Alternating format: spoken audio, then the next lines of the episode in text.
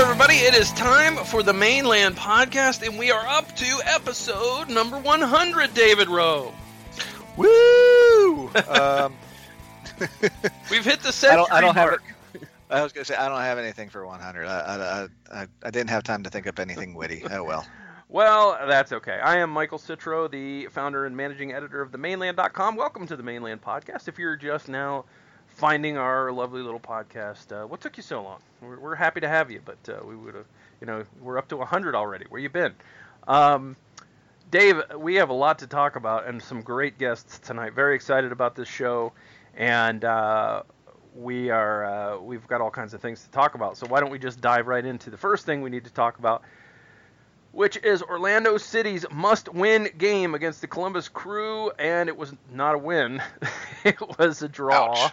Um, yeah, Orlando City not so much with the wins since the end of April, but um, you have to say, at least I have to say, and and I know it, it kind of drives some people crazy that I'm not a sad sack and that I'm whining for the coach to be fired because it wasn't a win.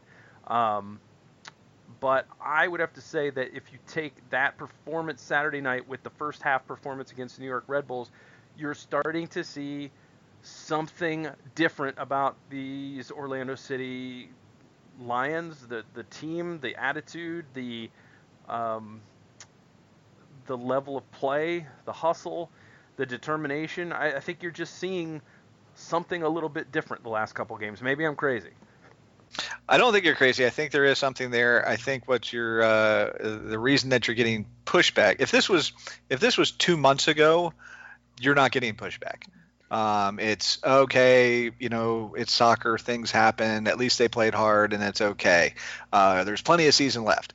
It's when you get to this part of the season and you say, "Hey, they're trying hard. There's lots of heart, and there's good things to see," and people go, "I don't care. It's too late. We need to do something."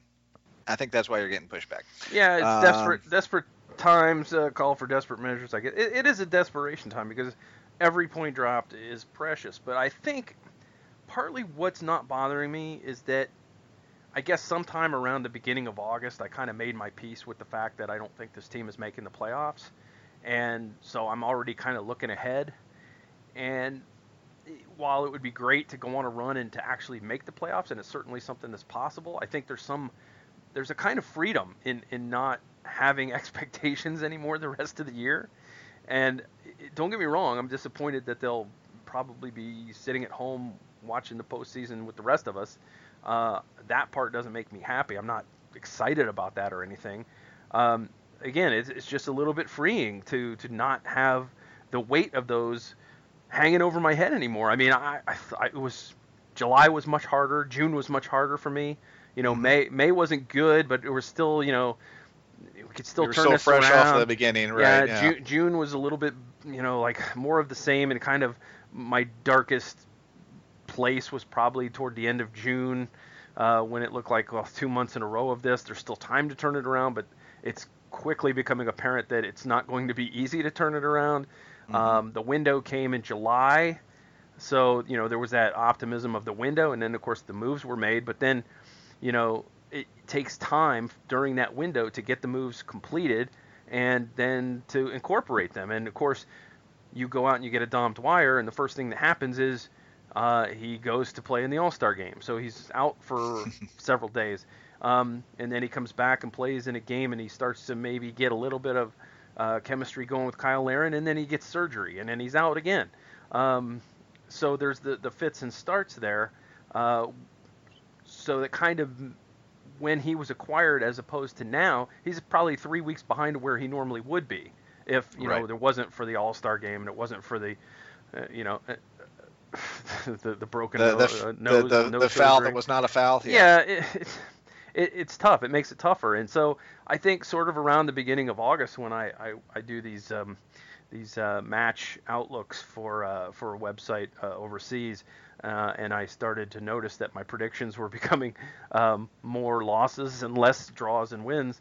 Uh, I started to realize, oh, I've kind of already written these guys off. I didn't even realize it. And once I came to that realization, um, it, like I said, it was just like this great weight was lifted off my shoulders. And now it, it, that's not to say that if the team didn't go on a tear, I wouldn't be you know thrilled. But um, you know, it's it's just one of those things where I'm not I'm not worried about it anymore. I just want to Well- I just want the team to get better and to be a good team. And if that's not in the cards for 2017, then I, I want to start seeing the the stuff come together for next year. I'm not a Kreis out guy because I don't think that you get anything by churning and churning and churning coaches left and right. You you hmm. you know most likely if they if they do fire Jason Kreis at the end of this year, it's 95% likely that the next coach isn't going to want to play any kind of a 4-4-2 or a diamond and then you're looking at I don't have the right pieces and then you're looking at a completely new rebuild. Now some of the pieces will fit the new rebuild, some won't and we'll start the process all over again. So I'm more about let's let's see this through. The house isn't completely built yet. Let's get the roof on. Let's get the doors, the windows, everything. Let's get the interior decorated, and then we'll see what it looks like. The, the electricity installed. Yeah. Yeah, we'll see what it looks like and see what happens. And um, you know, then uh, we'll we'll go from there. But yeah, I'm not uh, I'm not I'm not I don't have the weight of those expectations anymore. So I can sit back and be a little bit more positive than you know the people that are just there are people in a timeline Dave that are just miserable. They're just miserable. Oh, I know. And I and I don't you know I I was like that. Uh, I used to I used to live and die uh, in my younger days with with every loss and every draw and everything that bad that happened and and now I, I think maybe I've reached that that ripe old age where I can look back and go, you know, it's it's a journey. You want to see the victories, you want to see the, the championships, you want to see the trophies, but it's it's a game. It's not the end of the world. I'm not going to let this control me emotionally. I'm not going to let it bring me down. I'm not going to let it make me miserable. I'm not going to make let it make me make other people miserable. Most Right. importantly, so I mean, I'm I, I get it. I get people are frustrated. I get people are angry. I get people want change now, and they they want the the losing to end. We all want that. It's just Yep. the, the level of that some people are taking it is is uh, uh, tiring. I guess is a good word for it. Well, as as you said, um, you know, you may have reached that ripe old age, and as as we record this, uh, or uh, I should say, when this uh, podcast drops, I will be less than 24 hours away from uh, moving one more notch up the ladder as far as age goes. So um, uh, I'm I'm kind of there with you. You know. When you're a fan or a supporter of teams, the ups and downs, especially uh, when you're younger, can kill you because it means so much. Uh, and then as you know, the weight of jobs and kids and all this other things, and then it's just be you try to make this thing a joy in your life. Mhm. And we, um, and I and I say all that to make this other point in that um, what we do, and uh, lest anybody think that you know we're making tons of money off of this, uh, we're not. I'm not making any. Uh, I do this because I want to do this. I do this in my spare time. Um, but even even given that, um, and we are obviously we are supporters of Orlando City and we are supporters of the national teams, and you know we we do all that out of love for the game. Um, but just by fact of doing this, uh, having to go through and and you know watch all the games and do analysis and write articles and do the podcast, um, it- you're it requires you to look at things on a realistic, more microscopic, you know, macro micro level, and and it it makes you it, it makes you a more realistic fan or supporter, and because of that. You and I are able to sit there and go, okay, yeah, we're probably not going to make the playoffs, and that really sucks. And we would really hope that it does happen, but if it doesn't, we're prepared. And you know, some people are like, you know, might think, ah, you guys are not, you know, passionate. No, absolutely not. Whenever we are watching these games, we are, you know, assuming that you're not in the press box, we are jumping up and down and yelling and cursing and doing everything else just like everybody else. Um, but then we have to, after all that's done, we have to go, ah, okay, let me go write about this. And so I think that you know the, that we have that we have that outlet to do that allows us perspective Yeah, it gives us a catharsis that most fans don't have. I mean, it's Exactly. It's, it's you know griping on the message board or on Twitter in 160 characters or whatever is is is probably not as cathartic as it is to sit down and think about, hmm, what do I think of Cristian Higuita's performance tonight? You know, or what do I, you know, what, and, and you know, filling out the grades, looking at the statistics, thinking about what you saw on the field from him, and, and, and going with a little bit of your gut as well. And, and coming up with five takeaways, well, you know, all, all the yeah. things that we do, right? Yeah, and and then doing this podcast as well is, is catharsis. The other thing too, Dave, is that while one team is disappointing me, I've got two teams that are not disappointing me right now in Orlando right. Pride and Orlando City B. So I mean, kind of, I'm kind of like, okay, this part isn't working out of my whole entire macro view of, of the Orlando City organization, but two thirds of it are kind of doing it for me right now, you know? Yeah, exactly. and it's and and I know that we we probably have you know listeners who you know maybe don't focus on the Pride and OCB, and of course we've told them many many times go watch but you're absolutely right. I mean, so um, you know, we have a weekend where uh, okay, we, we we got the draw, but we also we had the Pride go win, and we had OCB go get a draw, and the week before, you know, we it, it Pride is blowing people out, you know, um, so it's you're, you're right. There's there's and since you know we have to, especially doing this podcast, we have to, you know, go pay attention to every game so that we aren't idiots while we're on you know this podcast you know it, it allows us the opportunity to see that grander view and you know kind of look from above and go oh okay hey you know things aren't quite so bad. And uh, you know even though like you say this one part uh, gosh we really wish that was better. Yeah it's crazy but uh, you know we do get that outlet and it and it kind of tempers us a little bit. And plus if we just got on here every week and just complained for an hour who would listen to that I mean, you know, we wouldn't want to. We wouldn't want to do it. it would. It would be terrible. You know, I, I listen to uh, a lot of podcasts actually, and one of my one of my favorite um, podcast uh, outlets does a Walking Dead uh, recap, and mm-hmm. Uh, there are have been really bad seasons of Walking Dead when their their whole podcast was just horrible to listen to because it was just it, like I wasn't happy with the product and they weren't happy with the product and then I had to listen to them not be happy with the product and that made me hate it even more. So um, you know, so it was a little bit better last year, but uh, yeah, that I, I get it and I just don't I don't think it's good listening to to always be I, I don't think you can always be happy and I don't think you can always be down. I think you kind of kind of have to be uh, that was that word again, realistic, where you kind of kind of right. like point out the good and you point out the bad, and I think that that that's uh, that's how you get there. But anyway, Dave, a, a 1-1 draw against Columbus Crew. The Crew only getting four shots uh, over the course of the 96 minutes, and uh, only mm. two of those on target. Unfortunately, one of those went in off of a set piece. Uh, anything can happen on a set piece. You got 2 mm-hmm. young uh, center backs in there, although they were not at fault on the on the goal. Uh, you had a forward, Kyle Larin. Uh, he, he, let his uh, man get inside of him, and uh, right. just enough to, to be able to nod the ball home. And uh, unfortunately, the Lions were behind in the game at home. And uh, you, I, I, got a sense that the team was always looking like they might get that that goal, and they finally did get that goal on mm-hmm. an unbelievable play with Cristian Higuita nutmegging the defender and Giles Just Barnes make the uh, heck out of him. Yeah. Uh, you know, finally, you know, there was a lot of there was before the goal there were a lot of near misses, uh, mm-hmm. free headers that went wide, balls that went just over the bar, um, maybe a, uh, you know an offside or two by a hair, and, and that kind of thing. And it just it just you needed to be patient. It was one of those games where the the team came in, uh, the visiting team came in. They were the bus was parked firmly.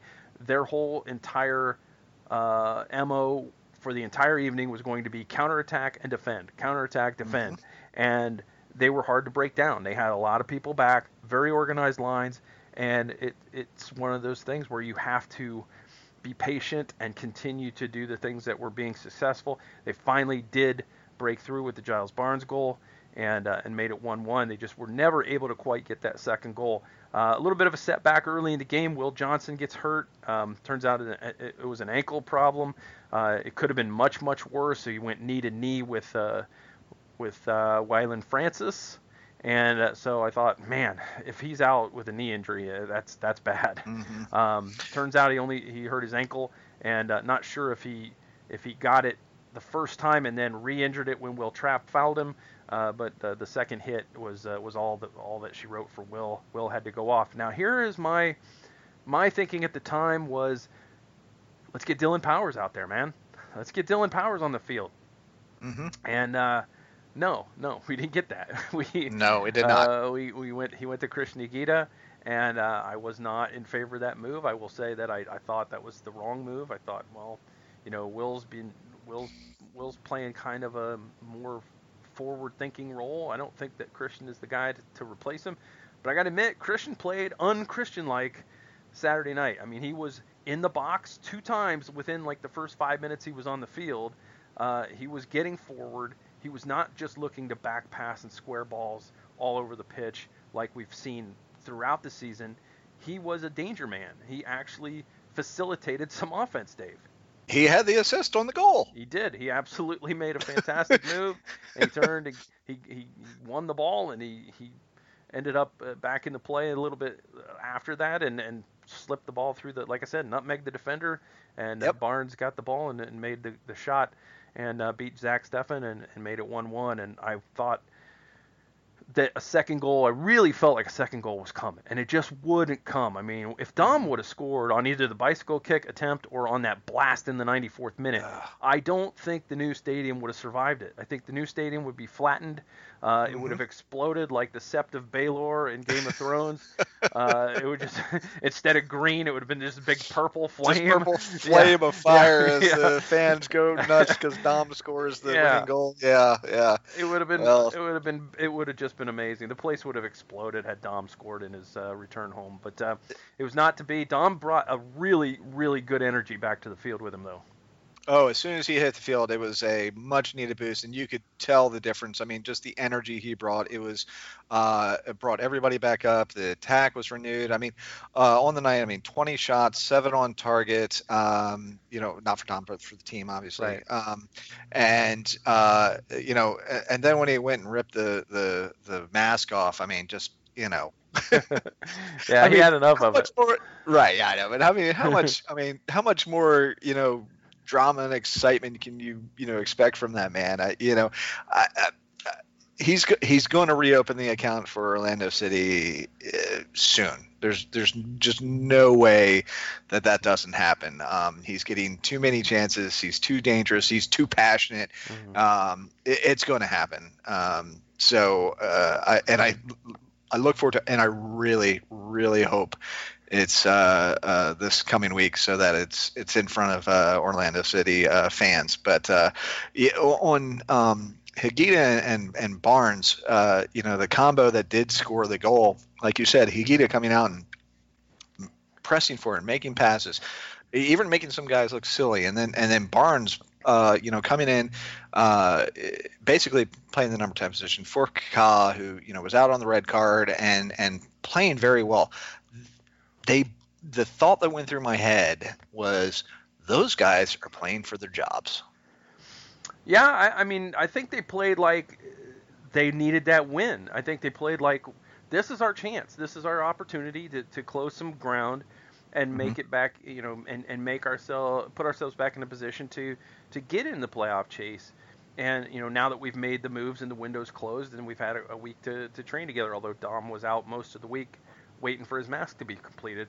Um, it was it was it was just for me personally it was satisfying to see that kind of performance be, for for the course of basically a whole game. I think Columbus had a little bit um, in, in the middle of the first half they had a, a little bit of control of the game, but other than that, I really thought Orlando City controlled the majority of that game. Got the got the not, no pun intended, un, which is unusual coming from me, but uh, the lion's share of the uh, chances and possession um, and and the dangerous opportunities, despite the fact that, that Columbus was playing in that type of of, uh, uh, of manner, and it was it was always going to be difficult to get goals against them the way they were playing. And and, and honestly, since they've changed formations, uh, they've ha- they've they've had a lot of success defensively. So um, it was always going to be difficult, and I thought Orlando was they, they really did look likely to get a second after that first one, but just never materialized, which was unfortunate because it's just one of those things where I thought, you know, if they could just break the glass. You know, the dam will just burst, and maybe they'll you know get two or three the way they're playing. And uh, they could have. I think Zach Steffen made a heck of a, a, a save on Dom in the Yeah. stoppage time. Um, I think he, I think he may, he, I think that was the save he was up for save of the. I mean, he might have been up for save of the week for that. I'm not sure. I can't remember, but If he wasn't, he Uh, probably should have been. uh, but he was like, I, I think he was on MLS uh, Team of the Week bench. I think for his performance in that game. So um, you know, hats off to him. It's it's unfortunate that so we've seen so many players raise their game against us uh, this year and become like goal of the week candidates and save of the week Mhm. candidates. Uh, uh, and that's the kind of things that have been have just been happening to the Lions. But um, uh, unfortunate, Will Johnson hurt two to four weeks is out. Um, we uh, what do you make of Kaká uh, being in the wall, Dave? I liked it. I, you know, I've I've seen that there was criticism of that. I I call BS on that. I think, uh, you know what? Okay, he could go down and he could be, you know, um, you know, I don't know if he can be on sideline, but he could he could be down there, you know, with the team or behind them or whatever, and and and not on the field and do all that. But you know what? Him going up into the wall, not that they need any extra motivation, but when you know Kaká shows up and is banging on the drums and and is is out there with you, how cool! I actually had. Um, we're all familiar with Mark Johnson, our, our good friend Mark Johnson. Well, he was at the game and his um, his future mother-in-law was could see Kaká because she was on the wall Uh-huh. from where she was standing. Took a picture, and he's he's texting me during the game, showing me. He's like, "Look, Kaká's on the wall," and you know, so there's there was people that weren't even on the wall that were excited about him not, you know, him being on the wall. Yeah. So, I, I, for me, I think it was a, it was a, a beautiful thing. I, if anybody ever gets a red card, and even if it's a stupid red card, I don't care. If it's a home game, whatever player you are, go up on the wall, support the team, be there with the supporters. Um, I thought it was beautiful. I'm sure there's people that are, eh, he should got a red card. He should. Nah, BS. Get up there, show the support for the team and for the supporters. Yeah, I think if you're if you're anti Kaká on the wall, um, you might want to just check to see if you there's any joy in your life whatsoever. um, because okay, I get it. Okay, people are saying, well, he put he he cost himself a, a game and potentially the playoffs because he did something silly. He shouldn't be up there. But you know what? Maybe he felt like he owed that to the fans. Maybe he felt Right. like, you know what? I got suspended, and I yes, it was the world's dumbest suspension that should never have happened, and, and in a in a in a just and fair world that he would have been on the field rather than in the stands, but he couldn't control the fact that they did pull the red card out. He could not control that. He could not control the fact that the team uh, decided, hey, we don't think we have a good chance of overturning this. We're not going to appeal it. So at that point, what's your next move? To sit at home and watch it on TV, uh, to sit in the press box or the, the, the, the owner's box and watch it, or you know what? Let me give something back to the fans. I feel like I let them down. I'm going to make it up to them, and actually, I'm going to see what it's like to to walk in their shoes. What is it? You know, what do they see? What when they watch me play? What are they seeing from their perspective, and, and how is this affecting them, and, and and all of that? And I, I have to tell you, as somebody who's been in the wall, it's it's not a an experience that you can describe to somebody. You have to experience it. And I th- I think you're right. I think anytime there's a player who's either not dressed or a player that's uh, suspended or even injured, go up and you know stand Yes. the wall. Stand with the wall. Absolutely. I'm getting chills thinking about it. And I've been, I've, you know, the, the game I went to earlier, I got to go up to the wall. And you're right. Um, everybody, go do it at some point. Go stand at the wall. It's unbelievable. And uh, the fact that he did it, I love every bit of it. Um, everybody should do it, including players, like you said. If you're not dressing, go up to the wall. Be there with the fans. See what they see. Feel the energy. Um, you know, because they're gonna. There is no doubt that this you know coming week when he's down on the field he's not going to be thinking about that and how how that energy i mean because the players talk about feeling the energy from the, the you know the fans uh, while they're on the field and now he knows what it's like to be in the middle of that there's Yeah. no way it's not going to motivate the heck out of him to go out and play that much harder He's one of the most famous athletes on the planet, Dave. Right. And uh, you know, soccer's not the biggest sport in our country, but you have to remember it's that biggest he- in the world He can go into any airport in the entire world and get mobbed. Any Yep. airport. And he didn't have to do what he did but he went and walked a mile in the fans' shoes, and I, I respect that and I applaud that. And and like I said, if it, you might be missing the fun bone out of your body if you didn't like that very much. So, yeah, go um, go watch some SpongeBob SquarePants and, and or something. And It's you know some Bugs Bunny. Find find something because if, yeah, you're right. If that doesn't do it for you, then there's something wrong. All right, so good on Kaká, and uh, he'll- he'll be back uh, next week uh, against Vancouver. Um, Dave, your man of the match for uh, Columbus at Orlando City.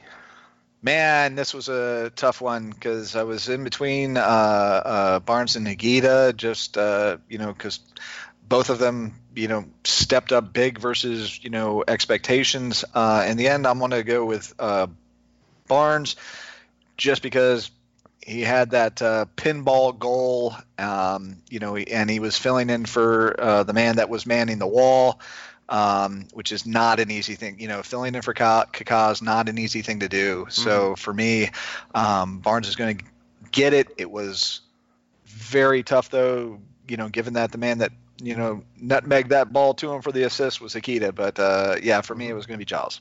Yeah, I, I did the grades this week, and I thought Higuita and for me, for me, Higuita and Barnes was a coin flip, and um, I, I love the energy both of them brought. I I love the way that uh, that you know the scrappiness that Higuita brought. I love the the fact that Barnes ran at people and took guys on and showed a lot of heart and got a lot of led the team in shots uh, and really took that offensive mantle from Kaká to heart and and, uh, and decided he was going to be an offensive force for good. Uh, in this game, and, and you know we've seen him disappear from games, but in this game Yep. he didn't disappear at all. He was re- right there in the forefront, mixing it up. Uh, he didn't play a perfect game. I, don't, I wouldn't say anybody played a perfect game, uh, so for me, the, the best players on the field were I thought Dom Dwyer uh, had a great game. Uh, I thought that Yoshimar Yotun had a, a really good first half, but maybe Mhm. uh, didn't quite. Is still quite isn't quite up to 90 minutes. Although you know, good for Yoshi to uh, to be versatile and go play left back at the end. Yeah. Um, and uh, you know, so Higuita played great. And, and, and Barnes played great, and I thought between those two, for me, and, and I thought also Carlos Rivas was quite good. Um, I, I'd say flip a coin, and since Barnes scored the goal, I gave him the nod. So uh, Giles Barnes, you unanimous this week. Good job. All right. All right. Um, so uh, we've had the you know Orlando City against Columbus recap. Uh, Orlando City B was also in action because um, August is triple game day Saturday month of the year. we got another one coming up this week. Yeah. OCB went to play with non, unbeaten in nine.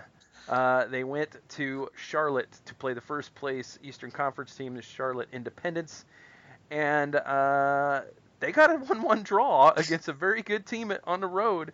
And um, I will not pretend to say that uh, OCB uh, was uh, played them very evenly because uh, every you know I was trying to watch both games at once, and Right. every time I looked at every time I looked at my stream of the OCB game, uh, Earl Edwards Jr. was under fire.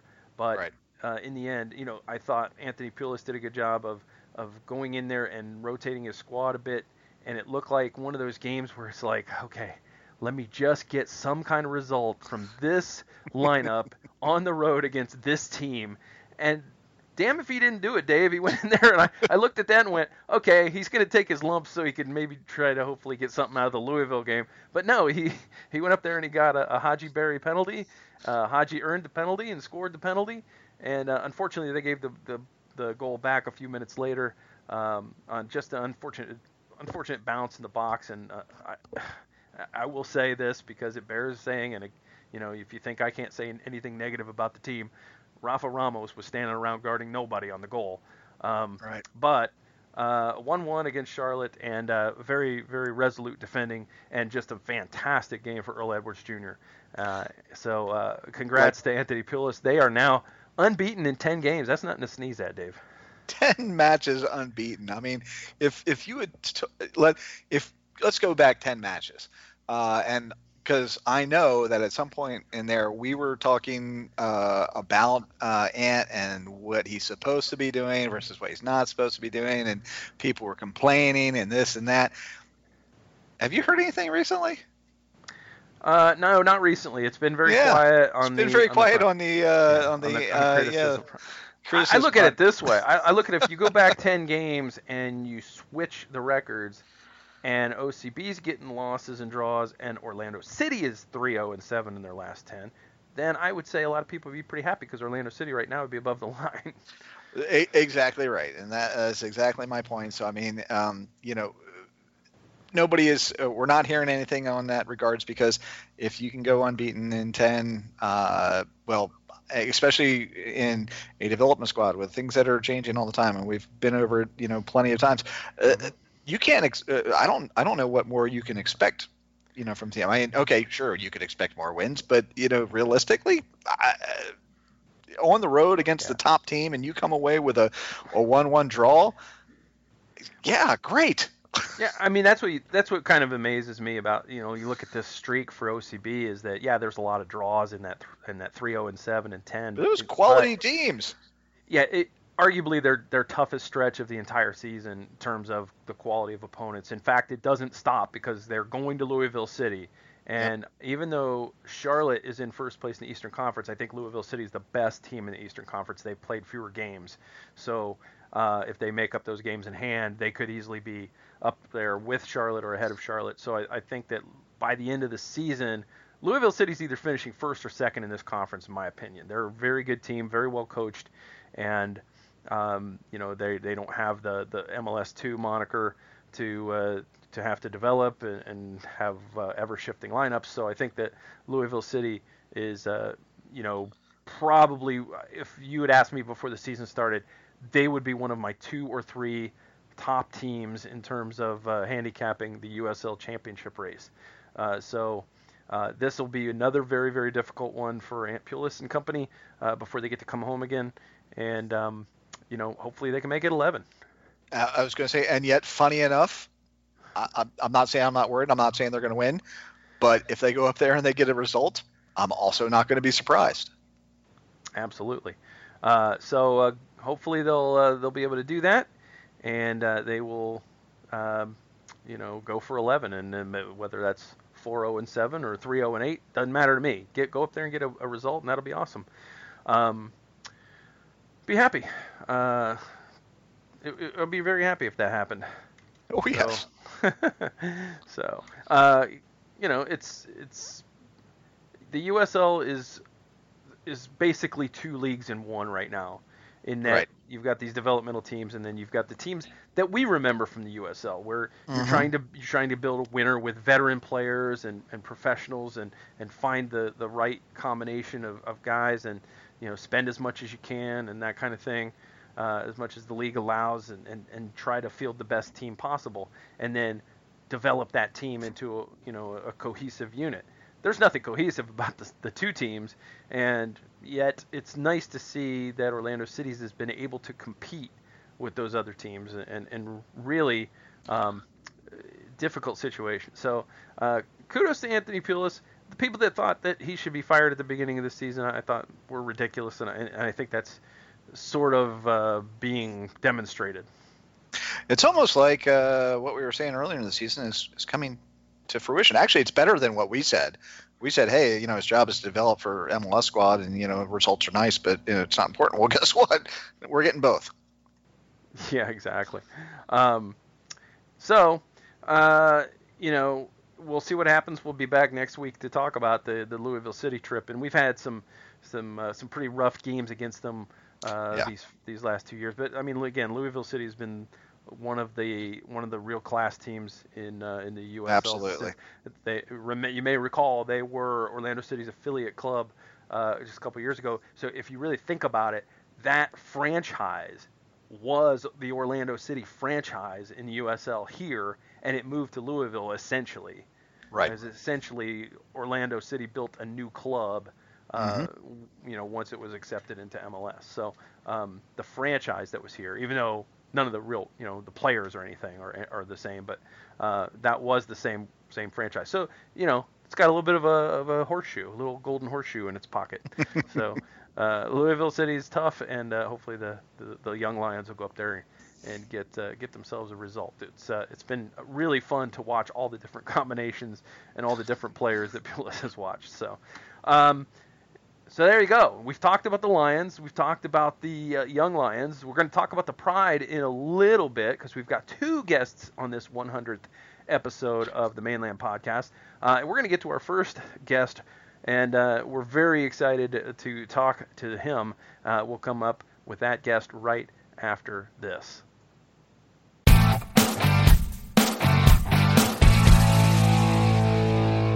All right, joining us here on this 100th episode of the Mane Land PawedCast. Very pleased to have with us Orlando City General Manager Niki Budalic. Niki, uh, thanks for joining us on the Mane Land PawedCast.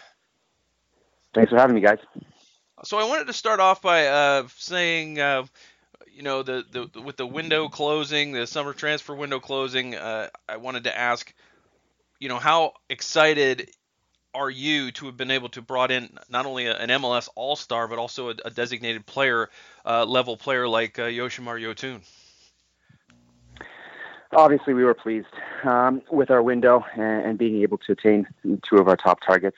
Um, you know, it was a, a, pretty active and, and busy window for us. Um, you know, it, it, the work for it started very, very early in the late winter, early spring, uh, and uh, um, we were fortunate to uh, to uh, address a couple of areas that we really wanted to reinforce. Now, um, of course, uh, you know, you guys made the big splash with with Dom uh, first. Um, you know the uh, the faithful already already knowing him and everything he can do, and uh, I, you know, I, I, I know that's going to be a good one. The uh, when you brought in Yoshi, of course, uh, a lot of people went scrambling for their uh, laptops and, and Google uh, to figure out who it was. Right. Um, you know, and you know, with only you know a couple games, we can already see. I think we're seeing what what you guys obviously saw um, in him. Um, how long was he on the radar, and and what was it that uh, you know convinced you guys to finally pull the trigger on that? Yeah. Um, with with Yoshi, we, we he came to our attention um, actually early last year. We uh, were looking at um, uh, providing uh, bringing in another left back and, and pushing Brek Shea forward. And uh, Yoshi kind of came up when we were uh, looking at different profiles um, uh, in different leagues. So we started tracking him. Um, had the chance to watch him live a couple of times during pre Copa America uh, matches and friendlies, and then the, the Copa America itself. And um, it was uh, it was interesting to watch him with the national team versus his club team, um, where he was playing uh, as a left back with his club team, and then uh, in central midfield uh, with the national team. And you could really see the the versatility and the variety of his skill set. Um, and we actually attempted to bring him in uh, last year uh, a couple times, and even earlier this year. And uh, fortunately, we were able to uh, to agree terms uh, with his club uh, during this window. Uh, Niki, uh, you know, in addition to bringing in Dom, bringing in uh, Yoshi, bringing in Dillon Powers, it was a very active window for you guys. But were there any areas that you really wanted to address in this window that, that just didn't quite, all the pieces didn't quite come together for you? Well, I think you're always looking to, to, to reinforce the team and upgrade uh, at every position. Uh, and if there's an opportunity that you, you, you look to do it, but uh, especially in, in the middle of a season, um, your your resources are limited. So mm-hmm. um, you try to prioritize the areas um, you want to improve that you think will have the biggest impact on the team, and um, those were were the areas we felt we wanted to address. Now, uh, uh, talking about Dom, it, uh, everything that uh, we've heard is that uh, it was a bit of moving heaven and earth to to make it happen. Um, you know, you describe uh, some of the, the challenges and the hurdles that uh, had to be overcome to, to make that happen? Yeah, I mean, it was definitely a, a long and, and difficult process. Anytime you're you're trying to uh, compete with other teams to attain a valuable asset, and um, of course, SKC had to be convinced um, to, to, to, to, part ways with him. Um, it wasn't it wasn't easy, and I think the way we structured the deal made it that much more complicated with uh, with the league, and um, you know, it's uh, it took a lot of a lot of phone calls, a lot of conference calls to to figure out how and, and we could achieve uh, the goal. And once we realized we were we were close uh, on both sides, and uh, um, fortunately, we were able to uh, to come up to an arrangement that uh, both sides were were were agreeable. Niki, one of the names that always pops up every transfer window uh, is Kyle Larin. Of course, the Orlando City fans uh, worried that he's going to be moving on. Were there any formal offers for Kyle in this summer window, and, and was there any real danger of him ever being moved in this window? Um, yes, there have been formal offers um, that we started to receive at the beginning of the summer. Um, yeah, I wouldn't to say that it was in danger of moving. I, I would say no, um, just because it was always our plan and, and, our ambition to to succeed this year, and Kyle was a big part of those plans. Um, of course, you can never say never uh, in the transfer window, um, depending on how the offers came. But I don't think any of the offers were anywhere close to um, make, motivating us to consider moving him. Well, we've uh, you know touched on uh, uh, Dom and and, and Yoshi. Um, uh, tell me about the uh, the Powers deal. Um, obviously, sending uh, Gil away. you know, there was a bit of um, disappointment in the in the in the minds of the fans surrounding Gil. Um, how is how are we looking at Powers as a and, and potential upgrade? Um, you know, and, and I know the, the fans are going to want to know are, are we getting the better of this deal? Sure. Well, I guess only time will tell. But, you know, with Gil, I think um, we always knew that he was a player that was looking to regain form, having gone um, a period of time without playing regularly. So there was going to be that period of adjustment. Um, and I think he was a little bit unfortunate um, from the perspective of, of shifting different formations and, and asking to do different things. Um, you know, with regards to, to Powers, I, we just took it as an opportunity to um, uh, try to improve the team over a longer term. You know, we knew that Gil was here on loan for the rest of the year, um, and it would be difficult to um, uh, procure him permanently. So um, we, when the opportunity arose to acquire Powers, who is somebody different, um, uh, similar type roles but uh, different skill sets, um, we felt that the the opportunity to add Powers would benefit us over a longer term. What was the uh, likelihood or possibility um, uh, of getting Juan Quintero in, in that window? The, the, he was obviously a very big name in, in the rumor mill. Right. Um, yeah. Well, we, we, we were looking at several uh, bigger profiles and targets that don't necessarily um, come up in the press. Um, I can't comment specifically on him, um, but in general, um, you know, anytime you're going after a high profile player, you're you're you're competing with uh, a lot of different teams from from over here and, and also abroad, and um, it uh, sometimes works in your favor, and, and other times it doesn't. So um, it is an area that um, we are looking to improve in the attacking midfield position, and um, hopefully we'll be able to address that in the off season. Now, I know that uh, you know from the outside, everybody's looking at uh, what moves are being made to, to bring people into the organization. Um, but I'm, I'm curious about the um, the processes as, as far as um, obviously you have uh, OCB and you have the uh, the development of players down there and, and people that were mm-hmm. are eventually hoping to bring up to the MLS squad. Um, how, how does that ebb and flow go with uh, the development of what's going on in OCB between you know people like um, Richie Laryea or you know Pierre Da Silva versus you know going out and getting somebody you know more experienced than now. Where's that? Uh, how, how do you juggle that? Well, it's, it's difficult and it's a constant process of, of analyzing and reviewing. I think uh, it, it's really important uh, to have uh, players coming from different sources. You can't rely solely on the international market. There's, we have limited resources uh, and limited international spots, so um, it is vital, um, and we, we, we do take it seriously. I think you know we, we, we showed it last year with with Tony and Mikey uh, progressing through OCB, and I think. Um, it was really important for Richie to to get those games this year and, and have some continuity uh, of matches to, to get to the point where he is now, uh, where he can contribute uh, to the first team. And it's also a conscious decision uh, on the part of the first team staff uh, to integrate these players and give them opportunities. Um, so yeah, with with Richie, it's it's worked out a little bit sooner. With Pierre, he continues to to show uh, his quality at that level, and um, in my opinion, it's only a matter of time until he's able to to, to break through at the MLS level. Niki, what uh, is the plan moving forward uh, with regards to Kaká? Because he's he's a guy that's not he's not getting younger, but he still plays at a high level uh, when he's when he's fully fit, and uh, he's a guy that uh, you know clearly could help the club. But uh, have, have you started to have discussions, or is that something tabled till the end of the season, or what's going on with that?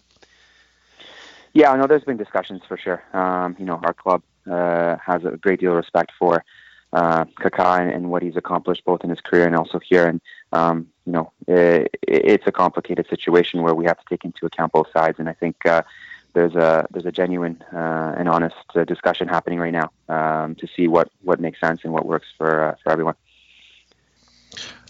Oh, um, and you may or may not be able to answer this one. Um, you know, like Michael said, that I, I know there were there were probably uh, places or spots that you were looking to fill that maybe you didn't. Um, what uh, what positions, what what needs do you see um, that still need to be to be plugged in to uh, uh, complete the puzzle, or at least get the puzzle closer to being you know completed?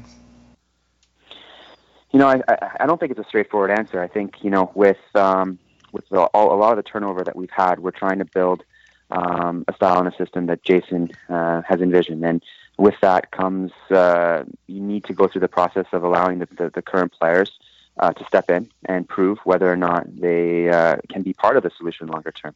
Um, you know, some players have gotten more chances than others, and you know, over time, we we try to uh, give everyone a chance to see who can be part of that solution. So um, I don't think it's as straightforward as saying it's this position or that position. It's just a, it's a matter of seeing who can step up and and prove that they are part of uh, our long term uh, plans here, and then we'll uh, we'll assess that. Um, we have been assessing that, and um, in the off season, we'll, we'll, we'll be forced to make some decisions on on current players, and then decide which areas we feel um, we can improve on.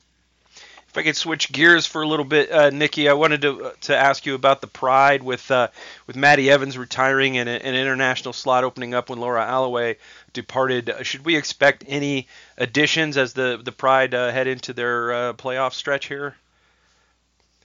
Yeah, um, you know, we we we were uh, hoping to reinforce um, a couple of of positions uh, since the the summer window.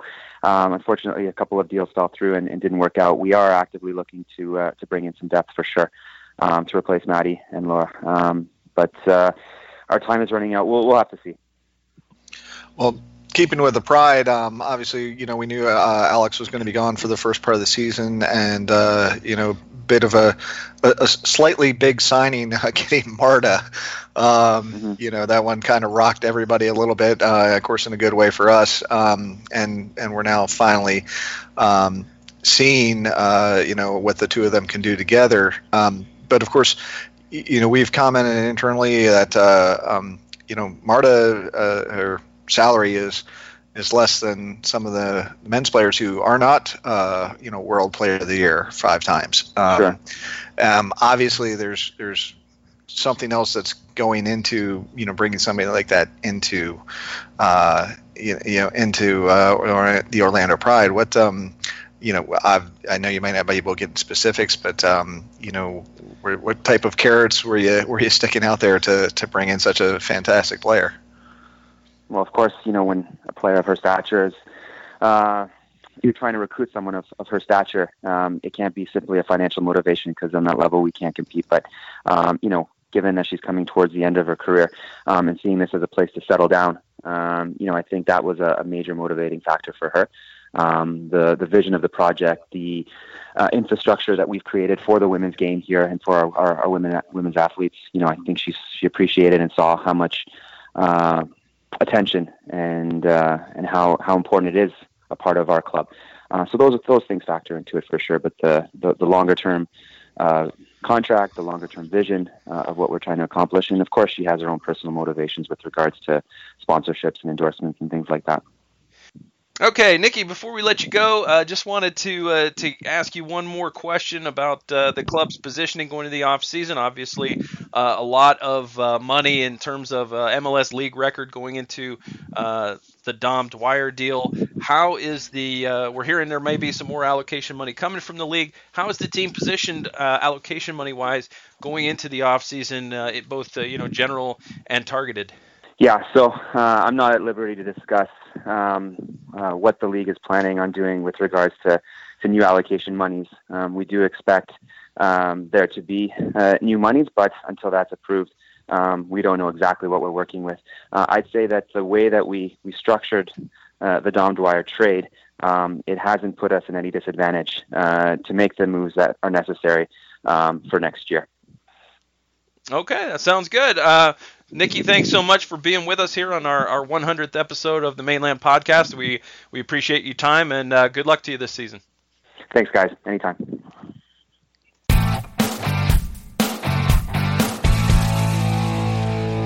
All right, man. It was great to uh, to talk to the general manager of Orlando City Soccer Club and uh, pick his brain a little bit and, and and get in there and see what's going on and, and how he viewed uh, the summer window, Dave. So uh, uh, I'm glad we were able to get him.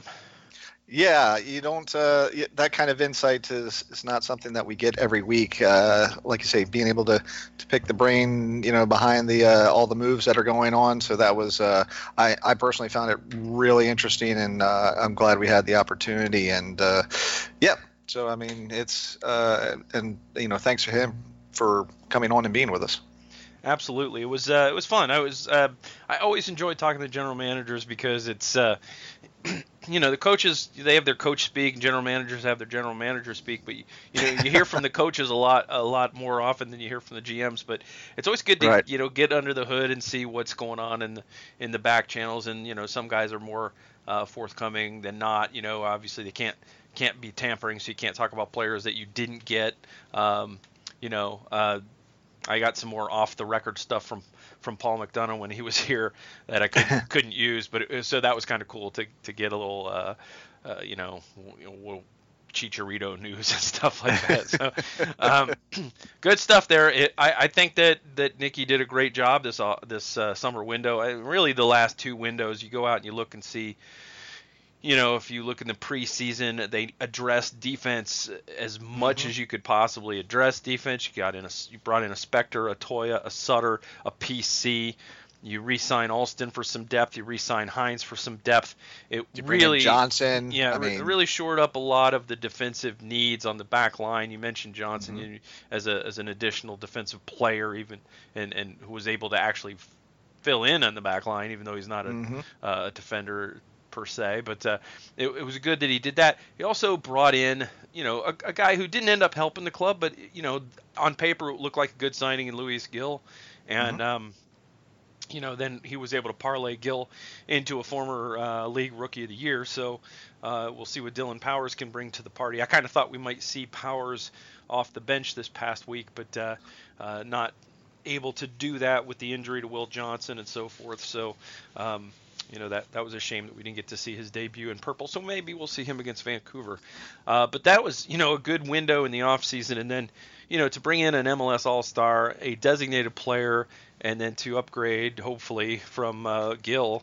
Uh, maybe you know Powers might fit a little better here than Gil did. Uh, I think that's a pretty good summer window, especially when, like he said, you're a little bit leveraged in the, in the summer window and, and, challenged in what you can do. Um, summer windows are not usually quite so active. I'm not saying that. Uh, I'm certainly not complaining. I don't think that anybody should be complaining. I'm not saying that people won't complain. Uh, I'm sure somebody will be like, "Oh, well, we should have," but you know what? You know, no, you're right. I mean, if like you say, when you when you run down the list over the last uh, uh two windows of of what has been added to the team, it is hard uh, to feel anything but good about um, you know the direction they're moving as far as uh, personnel. So having to keep it uh, not only that, but having to keep in uh, in mind all the TAM and the GAM and all that stuff. Oh and, yeah. And uh, and not only that, but you got to remember he's in charge of personnel for three professional soccer teams, uh, mm-hmm. and, you know, including uh, we'll talk about next is the the Orlando Pride. Um, you know, he he uh, he was part of getting Marta, and you know, the, I think I can't I don't know that he'll be like uh, up for any executive of the year kind of awards, but I think that uh, you could say Niki Budalic has done a hell of a job in the last year for this organization. It would be very hard to argue against that. All right, so let's talk about the Pride, Dave. They went out uh, to try to win their third game in a row and to stay unbeaten in four, and they go up to Boston uh, on the heels of a 3 0 win against Washington and a 5 0 win against Sky Blue. They go up to Boston, and Boston played kind of a rough, kind of physical style at home. Um, they were able to knock people off the ball, get some possession, uh, but the Pride were able to actually get the first goal through Alex Morgan, who is on fire uh, since coming back to the Pride. Took her a game or two to get her sea legs under her, and uh, she's she's now really playing well. And you know they they things were going quite well, but it, you always thought this is a team that they were missing some opportunities, and those are the kind of things that on the road that can really come back to haunt you if you don't get that second goal.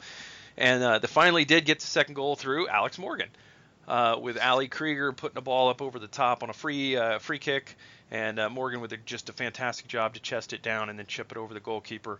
Uh, fantastic goal, and it was 2 0.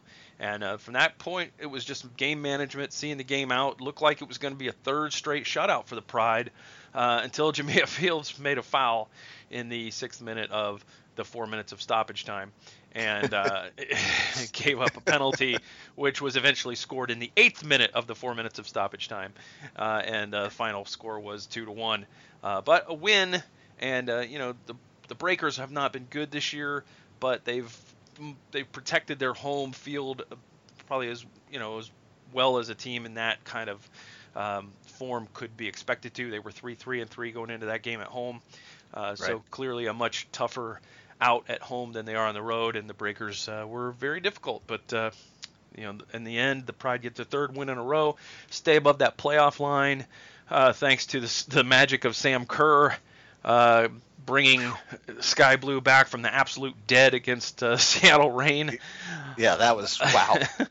uh, so, there, for those of you who don't know, the Reign were up 3 0 uh, in the second half. half. Yeah, in the second half, and Sam Kerr uh, scored a hat trick to tie it up, and then the Reign regained the lead, and uh, they tied it again. No. They tied it again, and then um, uh, Sam Kerr actually got a penalty, and uh, she missed it. She hit the crossbar, Dave, and uh, then that was okay because she scored again in the run of play. Got four goals on the night, and it was a five-four sky blue victory over Seattle Reign in New Jersey, and uh, that's what kept the Pride above the line. So the Pride uh, on a good roll. Alex Morgan on a fantastic roll right now. Uh, she was up for uh, goal of the week. Not sure if that uh, was named today or not as we record this, but uh, nice to see Alex getting noticed again, and um, she's all of a sudden up to what eight goals, seven goals, eight games.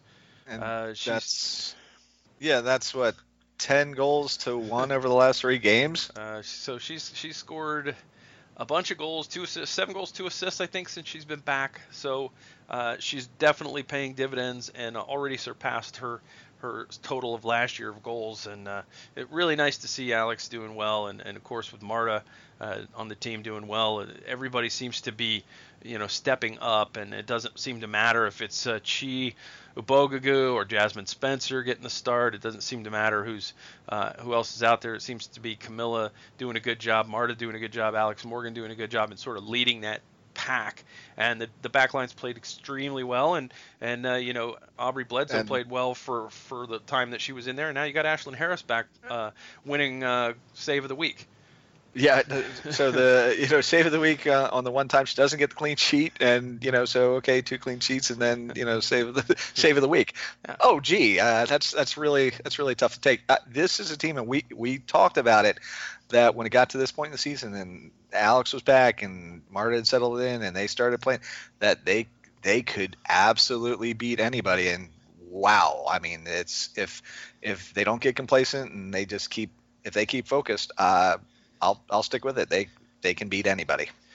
Yeah, and they're going to play on the road at FC Kansas City this weekend, and uh, then I think they play three in a row at home, and then uh, go on the road for the final game. So I think they're as the season's getting ready to wind down here for the Pride, um, they're going to have to take care of business against some pretty tough competition. They have uh, a game I think at North Carolina. I think is the last game.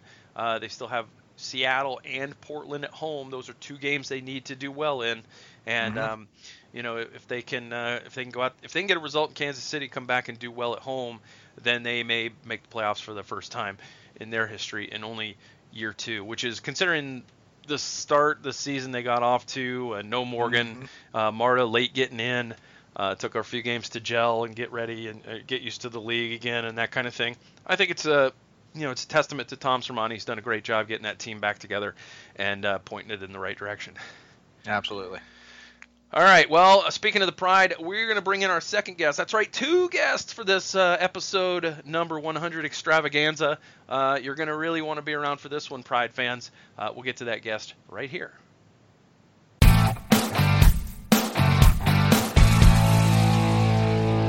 Joining us on this 100th episode of the Mane Land PawedCast, very happy to have with us Pride defender Ali Krieger. Ali, thanks for being with us. Hi, thank you. I'm honored to be a part of your 100th episode. Congratulations. Thank you. Thank you so much. Uh, obviously, uh, we're happy to have you, uh, being big fans of both the Orlando Pride and the U.S. Women's National Team. Uh, I want to start out by asking you about uh, this recent hot streak that the Pride have put together. You guys are, are playing great of late, and uh, just as someone who's been around since the beginning of the year and, and seeing the, the ups and downs of the season, um, how has this run been for you? Uh, you know, ha- having uh, the team what outscoring the opponents ten to one over the last three games.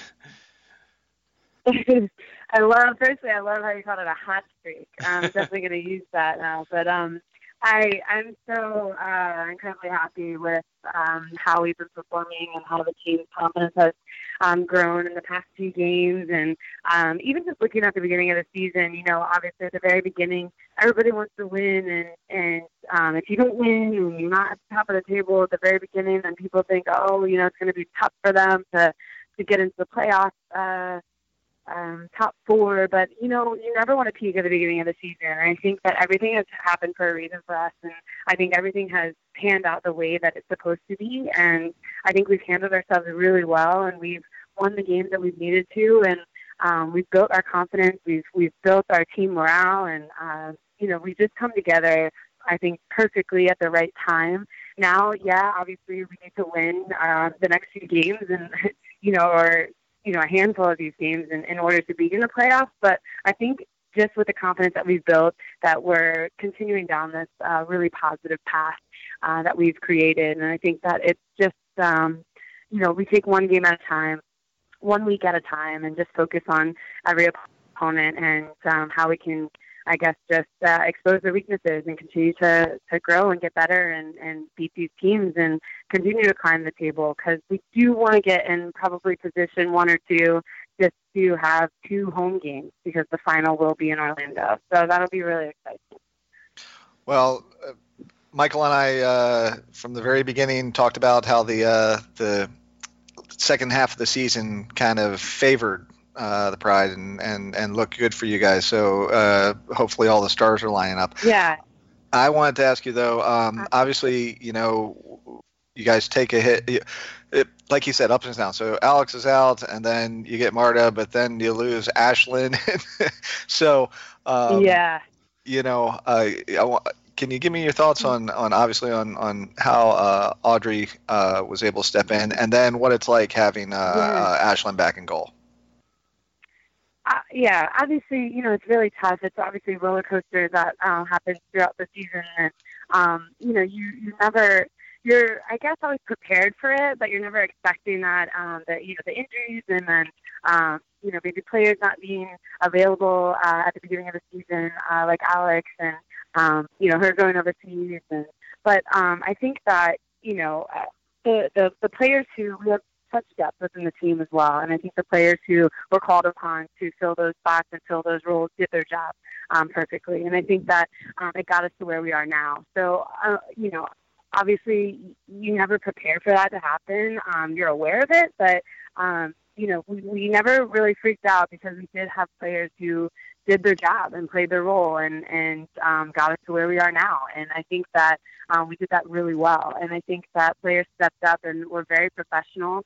Um, took you know took those positions and um, ran with it and proved uh, why they deserve to play at the highest level, why they deserve to play here uh, with Orlando and be a part of this team. So I think Aubrey, for example, which is a perfect example of of um, what I'm trying to explain, is that you know she she's a player that could play on any team in the NWSL, and um, I think start for a lot of the other teams within the league. And she's very professional. She did her job. She played her role.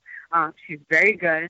and she stepped up and when we needed her and got the job done and helped us get to where we are now. And I think that obviously, um, you know, it's it's great to see a player like that come in and, and do so well and, and you know do her part and um, and that's that's what you have to do when you're called upon. You know, that's why players are here and that's why we're playing at the highest level. And uh, you just have to trust your teammates and trust that they're going to do a good job and and and you know do their part. But obviously, you know, having the leadership and, and the captain um, and Ashlyn back on the field uh, helps tremendously. Um, she's a world class goalkeeper and um, you know, the leader of our team and uh, the captain of our team. And so obviously having that leadership and that communication coming from the back um, is is very good. Having her back in, in that spot, it's just kind of I think lifts the confidence of the team uh, all together. But Aubrey obviously did such an amazing job, and I say this over and over again. Um, she could she could play for any any other team in the league, and and she stepped in, and um, it, it, we didn't miss a beat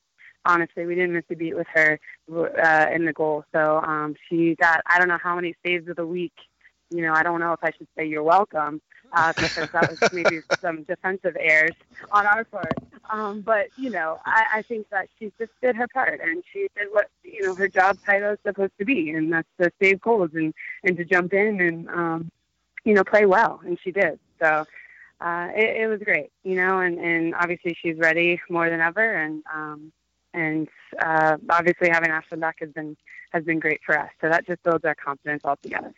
You know, speaking of, of growing or playing roles, uh, you've been asked to do a lot of things this year. You played some right back, you played some right center mm-hmm. back, and, and now currently on this run, you've been playing left center back.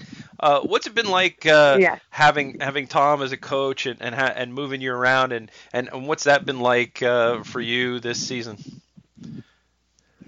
Um, it's it's been great. You know, obviously I um am fairly new to the left center back, but you know I'm open to any position that he needs me to play, and the team needs me to play because that's what's um, first and foremost, and the team comes first. So um, you know, obviously he's um, he trusts me in those positions, and I'm you know um you know, he'll tell me, hey, I need this from you or that, and and I'm going to try to apply that to the game and do the best I can. And, um, I just want him to be able to trust me, and I know he does. And um, you know, to believe uh, in me to play play that that position. So any position that I need to play, as long you know, as long as I'm on the field, I'm happy, and um, I'm going to do my job. I'm going to do it well, and that's why I'm here. So um, I think also uh, playing for Tom, uh, even with the national team, was incredible because he knows uh, just.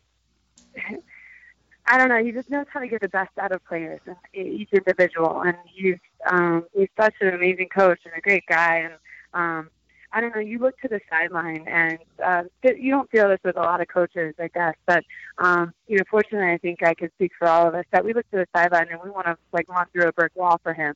And um, he he's I don't know, done uh, and encouraged me so so much, um, not only this season, but when I was on the national team too, and coming back from an injury, and just encouraging me and motivating me and inspiring me to try and um, get the best out of me um, and to push me a little bit. And I, I think he knows how to do that with a lot of different players, and um, that's that's something that you know not a lot of coaches have that ability. And um, I really respect him and and his decisions and um you know um you know we're all following him and and um we all are are bought in and and going after the common goals so um i think he's done such an amazing job with with our team and um, I respect him so much. So, you know, all of us are really fighting not only for ourselves and our teammates, but for the coaching staff.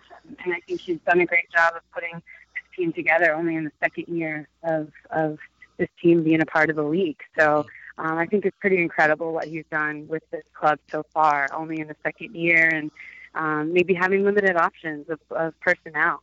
Um, so I think credit to him and the coaching staff for really getting us to where we are and getting everybody on the same page. So I can't say enough good things about him, but I know for a fact that all of us would run through a brick wall for him and um, do as much as we can to, to win, um, not only for the team but for him. Well, I'm glad you mentioned uh, you know personnel because uh, obviously, as Michael mentioned, you know you doing different positions, but also you know taking a leadership role um, on the defense. Um, you know, being an experienced player. I'm, I'm curious who uh, who among your teammates in in the defense that um, is impressing you with their play? Who who are you looking at and saying this young player, oh this this person is somebody special. They have something special. Who who is it that's doing uh, that's showing that for you? Well, um, you know, I think I think all of our defenders are are, are really good, and and they all bring different um, aspects to the table and different, um, I guess, um, magic. I, I would say, and um, you know, different skills. So I can't like pinpoint and say, oh, this person is like incredible, but um, I think all of us kind of bring something to the table that that fits perfectly together. That all of us can kind of jump in and and play really well together. And I think um, that's what help, that's what has helped us this past uh, or this season. Just because um, you know there has been a few changes, there has been personnel changes, and people have jumped in and out of the you know starting lineup and in the back line specifically, and obviously moving positions for me personally, and then other people as well. Um, you know, but everyone has been so professional about that and kind of jumped in and done their job, just like I was speaking about before. Um, but I know that like Steph Catley um, uh, is is an incredible outside back, probably the best left back in the world. Um, I could say that confidently right now, um, and I think that I I, I think uh, she's been she's been really really great uh, this season and just so dynamic in our attack and obviously defensively in one v one. Um, I really trust her. I mean, I trust all of all of my teammates, but um, I think that she's really stuck out for me uh, as well. And then just you know, players stepping in uh, when they're called upon. Um, you know, when there's different lineups that we have, and when we play a lot of games in one week, you know, players are stepping up and doing their job, and that's impressive to me as a whole. But as a leader, you know, obviously, um, I I really love that role because um, you know I try to lead by example, but I don't I don't need a captain's armband to to be a leader on this team and to to help this team succeed. I'm I'm just going to do that naturally. So um, I really feel confident in that, and I'm just I've been really impressed with everyone's attitude. Um, to, to want to win, to want to succeed, and to want to just continue to get better every single day. That's something that's very that's very impressive to me uh, with this group of, of, of women. Ali, before we let you get out of here, just uh, I wanted to ask you a couple of questions about your your experiences with the U.S. Uh, women's national team. Um, just first, a, a couple Uh-huh. of, a couple quick uh, thoughts on um, on Christie Pearce, who who may or may not be retiring at the end of the season. You've obviously played with her; she's been Yeah. such a huge part of the U.S. Women's program. What what has it meant to you to have been her teammate over the years? Um, it is, gosh, that's just to sum it up. It's been a dream. Um, you know, I learned so much from her being in the, uh, you know, leading up to the 2011 World Cup when I had to play right back next to her when she was right center back. She, she helped coach me a lot and just showed me um, how to be professional and how to work hard and, um, and get what you want and, and just, I guess, just help, um, lead me in that position um, so to speak. Like she, she really uh, helped coach me in that spot, and I, I, I just ap- appreciate her efforts so much, and just um, what an incredible teammate she is, an incredible captain, um, and just an ultimate leader. Honestly, in everything that she do, that she does, from like family to football to just her lifestyle, um, and it's such a healthy, positive lifestyle to live, and I respect her so much because of that. And I, I always think of just superwoman. That's the word that comes to mind. I've said this so so often before, even in interviews or video clips of her. And I'm just like, you know, just to describe her in one word is, is just superwoman. And um, she really is that. She embodies um, just how to be a true professional and, and everything that that she does. And um, she helped me so much. I looked up to her. And you know, first coming on to the national team, so I obviously respect her so much and appreciate everything that she helped me through when I was a young player, you know, coming up through through the ranks. And um, I, I really look to her for uh, as just like a, a really great leader in, in that role. So um, she's wonderful, and I can't say enough good things about her. The final question I have for you is a two-parter. Um, you just had the Tournament of Nations. You're two caps shy of 100 for your career with the U.S. Uh, I just wanted to get a sense of is, of whether or not that's actually something that's very important to you, and uh, and something that you you'd like to achieve. And then the second part of the question is how aggravated will you be to be called up for friendlies that are taking place the week of the NWSL final if the Pride are in the final? well, I'd be like, hard pass, Joe. Come on, your your favorite Florida team, uh, you know, uh, is in the finals. So I that's you know, that, I mean, she would definitely understand, um, and that's that's obviously on the back burner. We can't think of that um, right now, but I, I'm sure she would want us to be um, in the final. Um, you know, because that's I, I don't know. I can't speak for her, but I, I'm just assuming now. But um, you know, that that would be wonderful. Any anytime I'm called upon to play for my country, it's an honor, it's an absolute honor. And, um, I'm always ready. Um, I'm I'm prepared in, in every way possible, and it's uh, you know the the best team in the world. So I anytime that I you know I'm called up to the national team, I, I can't wait to be a part of that. Um, but also like uh, you know the the whole caps and the 98 caps thing. Yes, it's it's in my mind. It's in the back of my mind, but um, that's not everything to me. And uh, I don't I don't play for that team and put on the USA jersey because I want to get to this amount of caps. You know, for me, it's it's about putting on the jersey and playing for the best team in the world and to win. I, I love playing at the highest level, and the amount of hard caps I have. Yes, I'm too shy away from 100, but honestly, I, I'm not counting. Um, uh, yeah, it's there. It's I see it, but um, that's not why I put on the jersey, and that's not why I say yes to every camp that I'm invited to. Um, and and I think that you know everyone has to understand that um, that it's it's important, and it, it would be amazing for my career um, because it's so close. Um, and, and that's just such an incredible achievement for anyone, for any player at the highest level. That's exactly um, something that you know is is wonderful to have in my back pocket, but it's not everything. And I think that um, you know, I, to to understand me is I love to play at the highest level because I'm competitive, I'm determined, and I want to win. Um, anytime I, I'm out there, and I want to represent my country with pride. So um, that that's what's most important to me. All right, Ali Krieger, Orlando Pride and U.S. Women's National Team defender. Thank you so much for being with us on the Mane Land PawedCast, and good luck to you the rest of the season. Thank you. Thanks, Ali. Thank you so much. I'm so glad you guys are fans. Talk soon.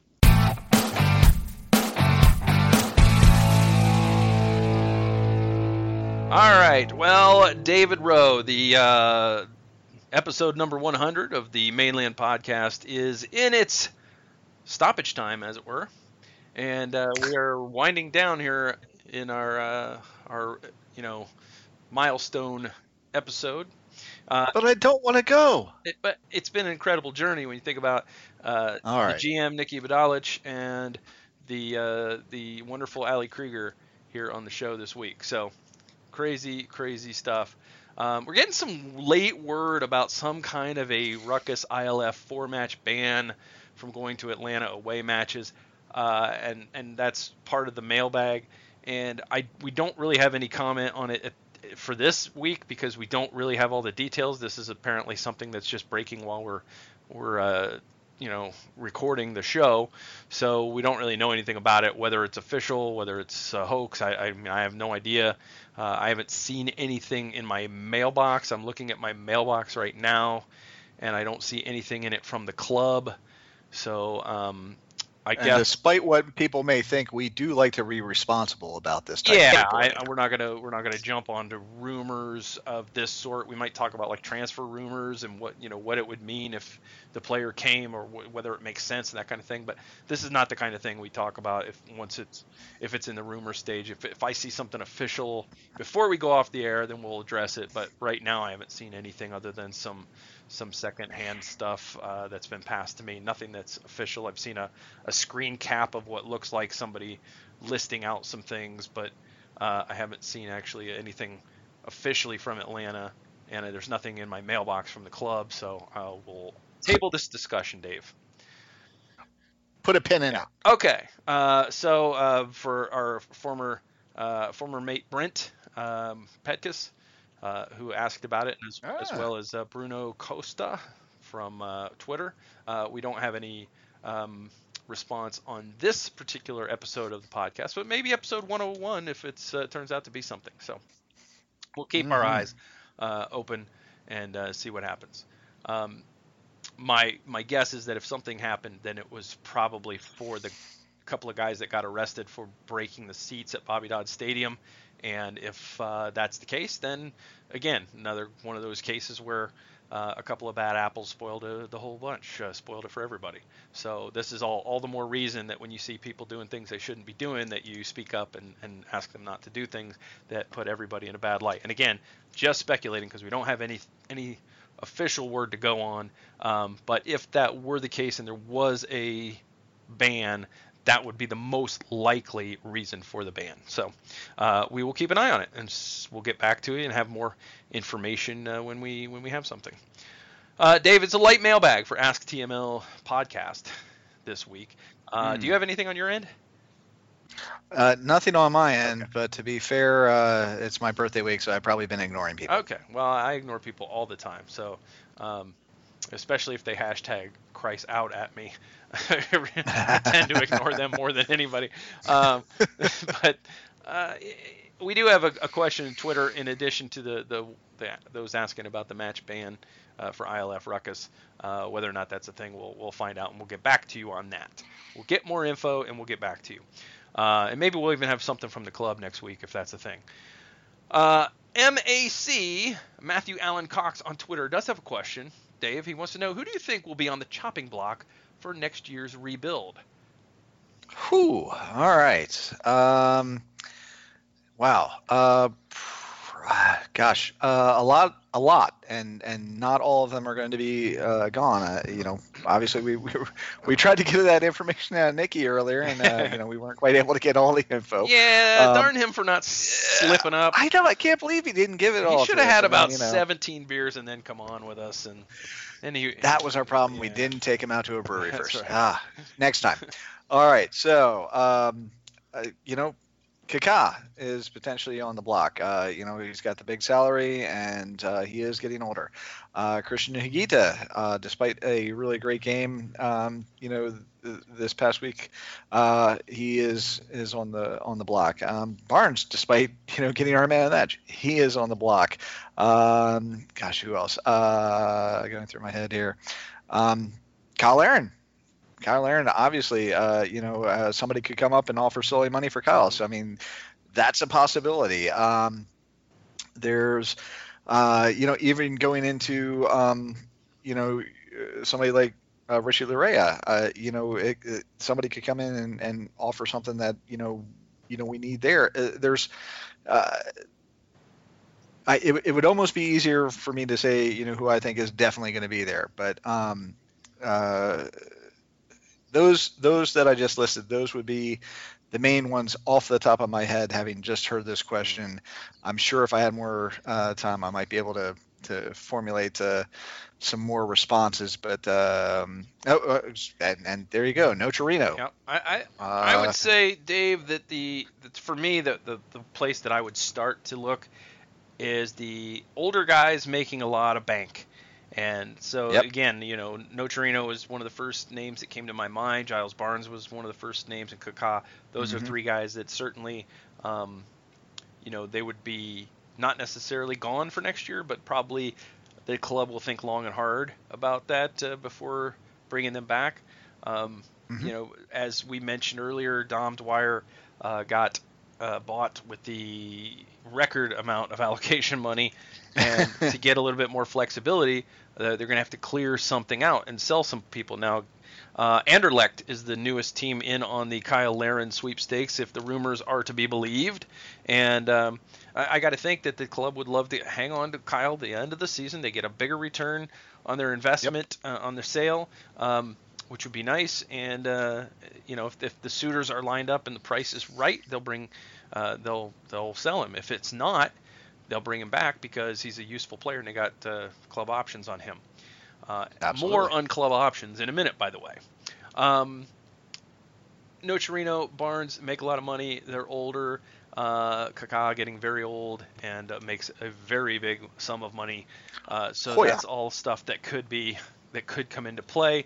Uh, you could see somebody like um, Carlos Rivas move along. Um, he's a designated player, taking up a very valuable slot on the team. If the if the I mean, you heard Niki Budalic really. Niki said that, uh, you know, you're always looking to upgrade, and if the right move comes along, you make it. If you think mm-hmm. it's going to make the team better, so um, that's that's well, the situation.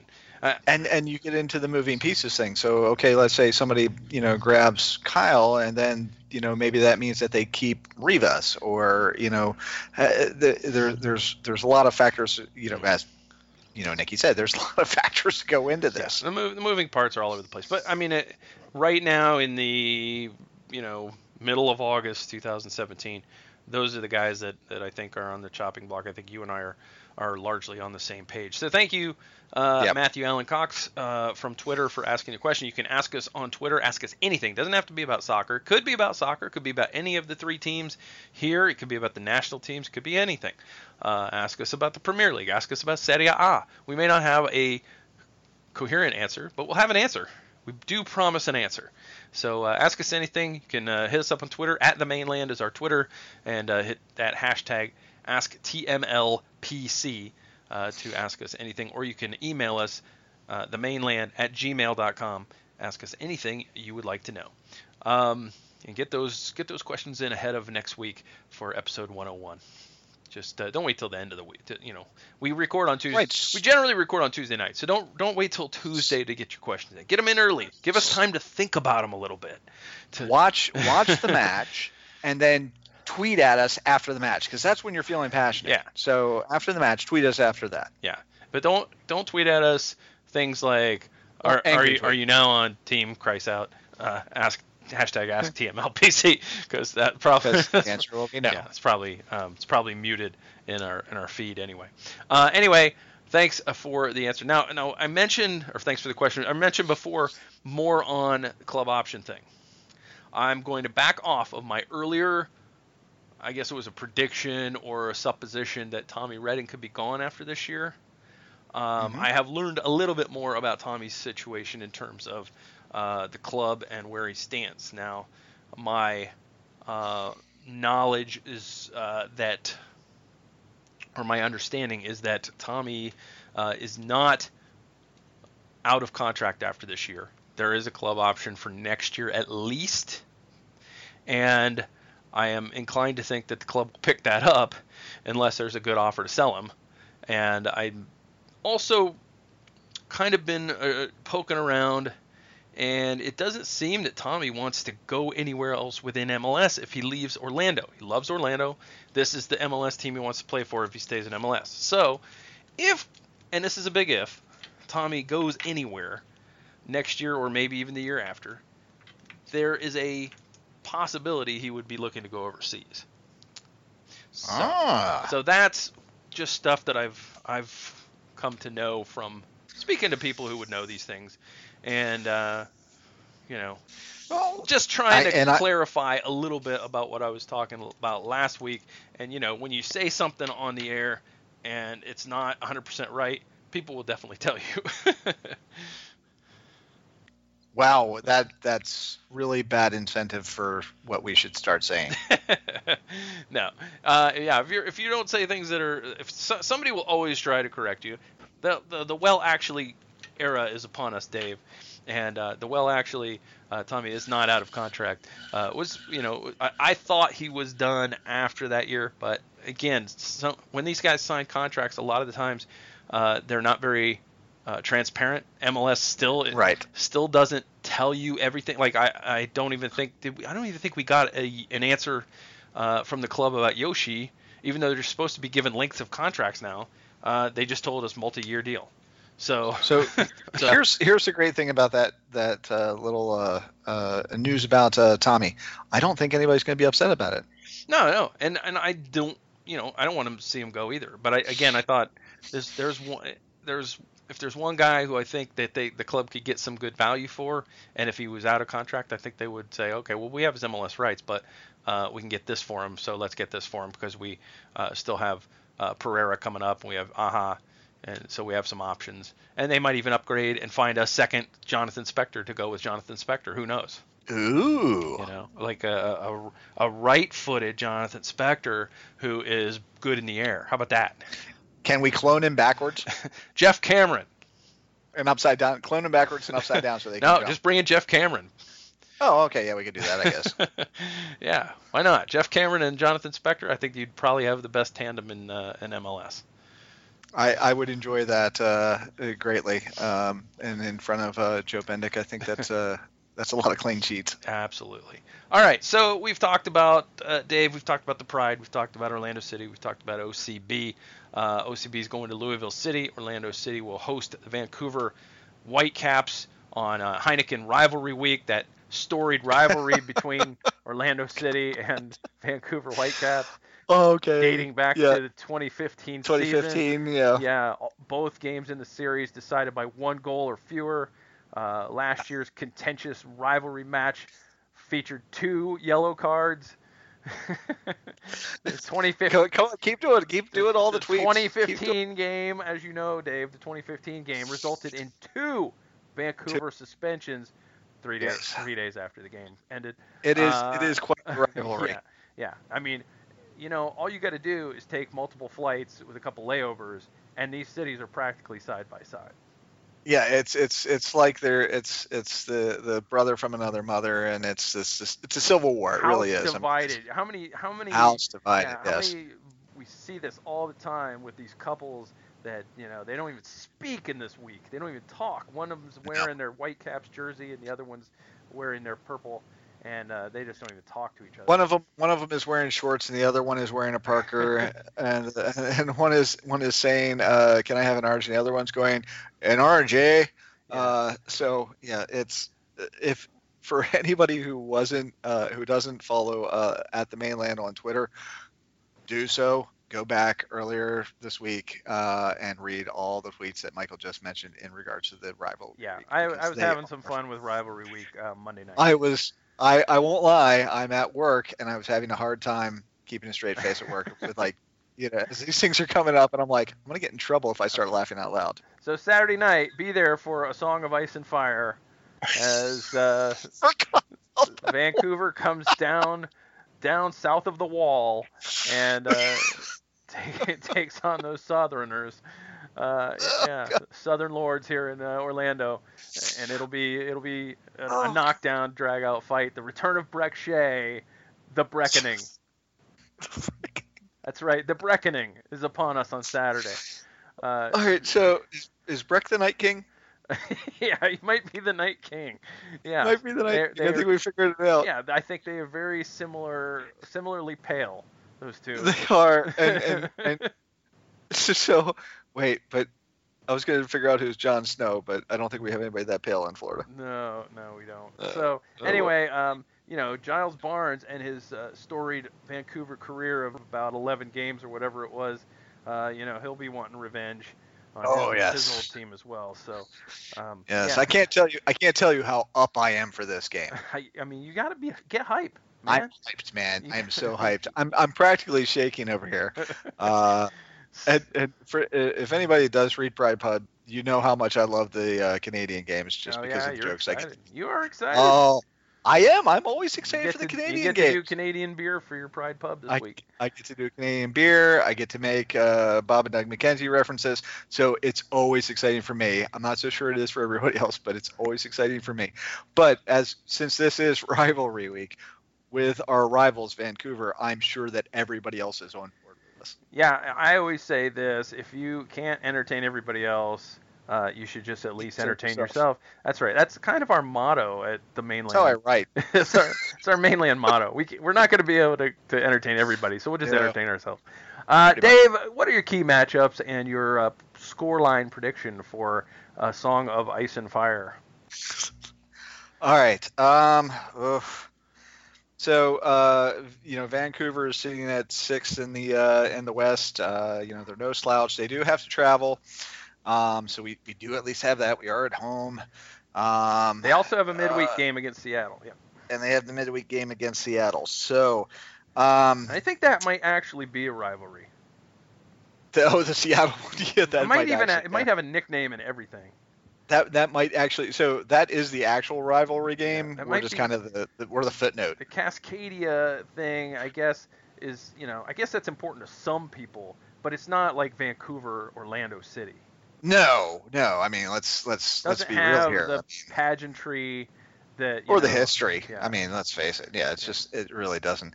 Um, you know, uh, the the key for uh, matchup for me is um, it, it it's it's goals. So um, it's uh, and I don't care where they come from. Um, I I do, as I mentioned earlier in the podcast, I think that Dom is going to reopen his account for Orlando City. I think it's going to happen because he's just. Uh, I don't. I don't think he he's got too much energy. He's got too much drive. I don't. I don't think you you can hold him back. Uh, so I think I think that happens. Um, you know when that happens, I don't know. But he he had enough shots on on goal last game, so I, th- I think we get one there.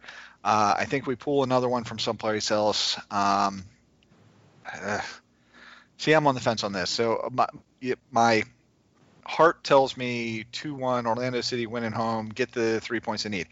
My head says uh, these guys have not proven they can win yet, and says 1 1. So I'm going to go against what I usually do, and I'm going to go with my head. I'm going to say we draw again. It's 1 1. Dom's the one that gets the goal. Um, and uh, and you and I have to address all kinds of things next week. Key matchup. Uh, for me, it's going to be the Vancouver defensive midfield against Kaká because now he's got a taste of the wall. Now he knows what it's all about. Now he's got a, a, Oh, I forgot about that. glimpse into the passion, and he knows what makes Orlando City fans tick. He's going to go out and just be possessed this week, I think. Um, I expect a big game from Ricky, and also a little bit something to prove to the league for suspending him for something so stupid. Okay. I, I think he I think he's going to be a man trying to terrorize people and trying to play with a chip on his shoulder. And so the the key matchup for me is him against uh, that defensive midfield and, and back line of Vancouver. Can they contain uh, Raw Ricky, as I'm going to call him? He's going to be on a, a man on a mission. I think this is going to be a big important game for him to to give back to the fans. And you know, can Vancouver withstand the barrage that is Kaká. And uh, you know, because if he's running rampant, he's going to be setting up Kyle Larin. He's going to be setting up uh, either Carlos Rivas or Dom Dwyer or all three of those guys. And uh, Okay. eh, so it's up to Vancouver to, to keep that quiet. So that's my key matchup. My scoreline right. prediction. Until they win, I can't predict them to win. One-one.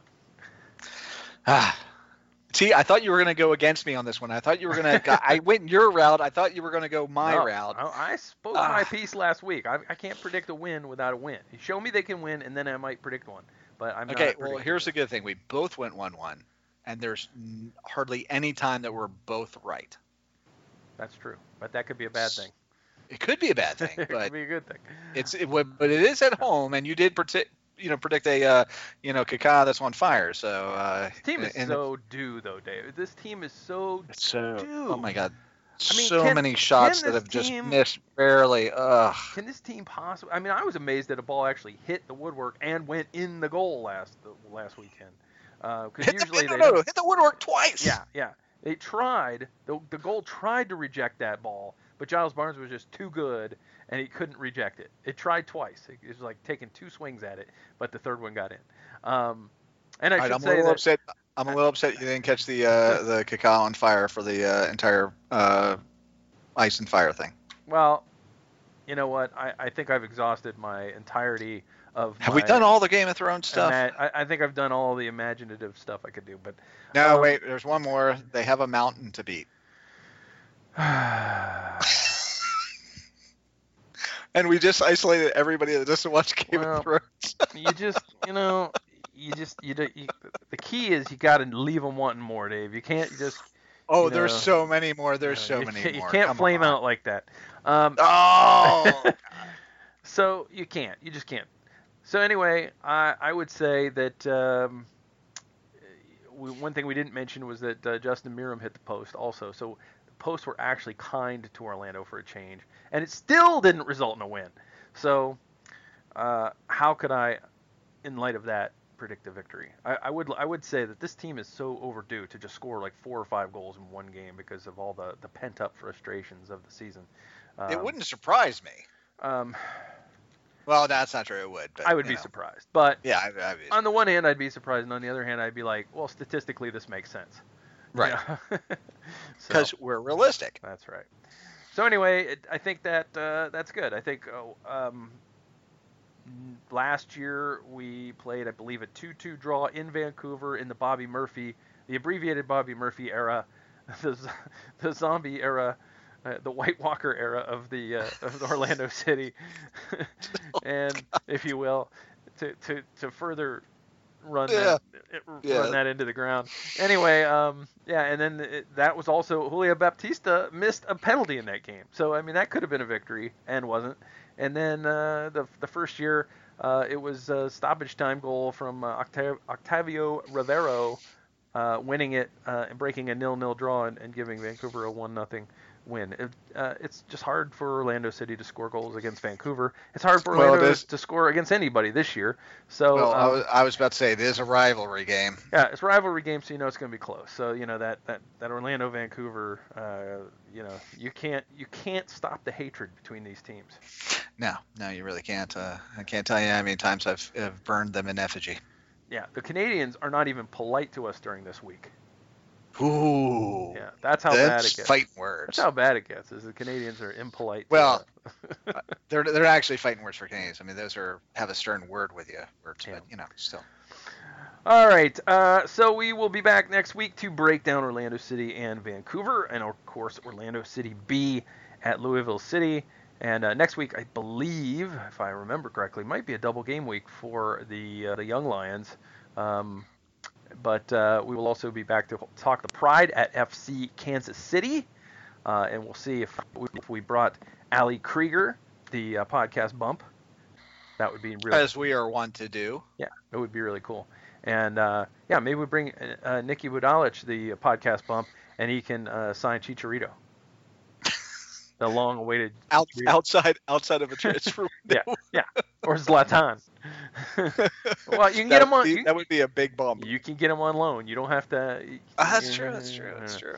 Uh, anyway, um, we do want to thank uh, both Niki Budalic and Ali Krieger uh, for being with us for what we consider to be a pretty big milestone, 100 shows now uh, on the Mane Land PawedCast. We we will we'll start working on the guests for show number 200. Uh, it'll probably take us 100 more episodes to to pull that off.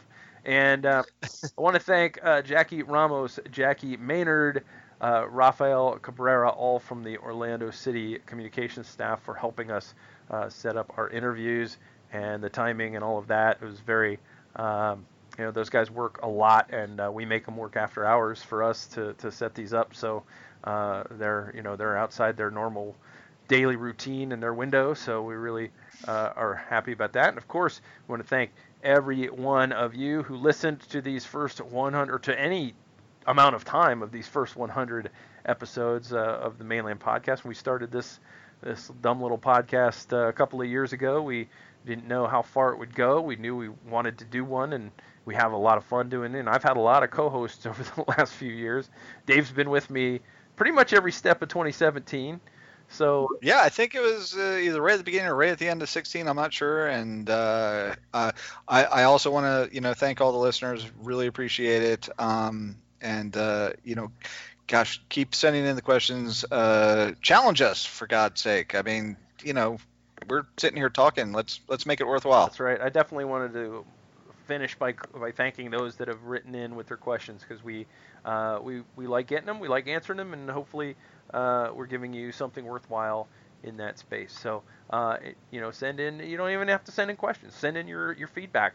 Uh, oh, before we get out of here, Dave, I've got a Okay. five star iTunes review to read. Uh, yes.